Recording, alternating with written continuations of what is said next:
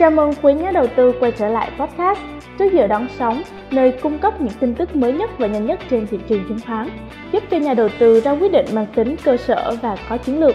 Podcast được thực hiện bởi công ty cổ phần chứng khoán Thành phố Hồ Chí Minh và phát sóng đều đặn vào mỗi 8 giờ 30 phút sáng trên SoundCloud và Spotify. Tôi là Kim Ngân, rất hân hạnh được đồng hành cùng với quý nhà đầu tư trong tập phát sóng này.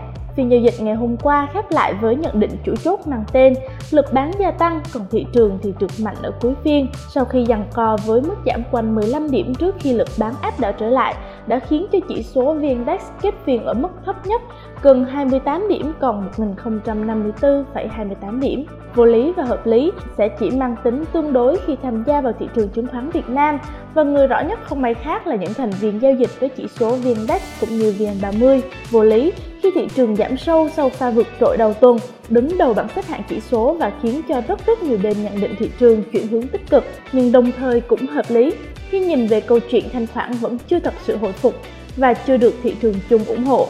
Nhà đầu tư liệu hay là nên có động thái gì trước sự bấp bênh này? Chúng ta sẽ cùng chào đón khách mời Châu Phạm, trưởng phòng phân tích và tư vấn đầu tư của HSC sẽ giúp cho Tư Ngân giải đáp câu hỏi này. Xin mời anh ạ.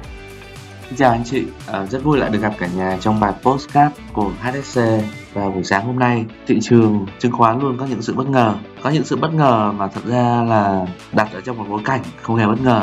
Điều mà chúng ta thể nhận được khi mà thị trường trải qua những phiên giao dịch tương đối là hiểm hóc và cay cấn. Nếu như mà điều kiện của thị trường trong giai đoạn của thứ hai đã một phiên tăng rất là mạnh, thì thị trường bước sang phiên giao dịch của ngày thứ ba tương đối lùng xùm và phiên của ngày hôm qua ngày thứ tư thì thị trường điều chỉnh giảm rất là sâu nhìn vào cái sự bất ngờ ấy nó bất ngờ ở chỗ thị trường của chúng ta nhìn vào góc độ giao dịch thì cái sự không ổn định nó đang bắt đầu lộ rõ càng lúc càng nhiều hơn khi mà nhìn vào góc độ của thị trường toàn cầu thì các cái chỉ số chứng khoán lớn như S&P 500 hay là chỉ số đồng đô, chỉ số vàng hay chỉ số Trung Quốc thì tất cả cũng đang có tín hiệu gần như điều chỉnh giảm.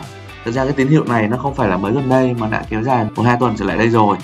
Thì với thị trường của chúng ta thì thực ra là nếu đặt đúng về cái quan điểm giao dịch ấy, thì nó cũng nên như vậy. Tức là nó sẽ không có nhịp tăng đáng kể và nó sẽ yếu tố điều chỉnh theo cái xu hướng của thị trường chung.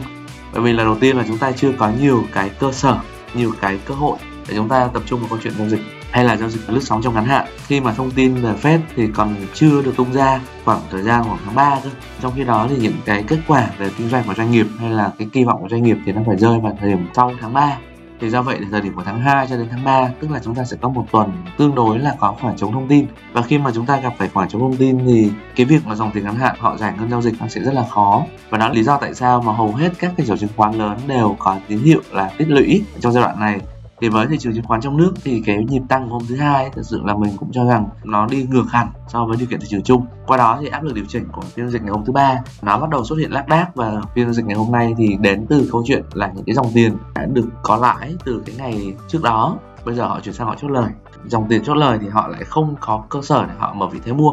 Tức là khi mà chốt lời thì họ lại không mua, không có dòng tiền bắt đáy tham gia. Mà chốt lời thì lại gần như là chuyển sang trạng thái là phải bán lỗ với dòng tiền ngắn hạn thì đây cũng là cái áp lực cho nhà đầu tư khi mà phải tham gia vào một điều kiện thị trường mà biến động giá. Trong vài phiên trở lại đây nó tổng lại cái số điểm biến động thì nó đã hơn trăm điểm rồi.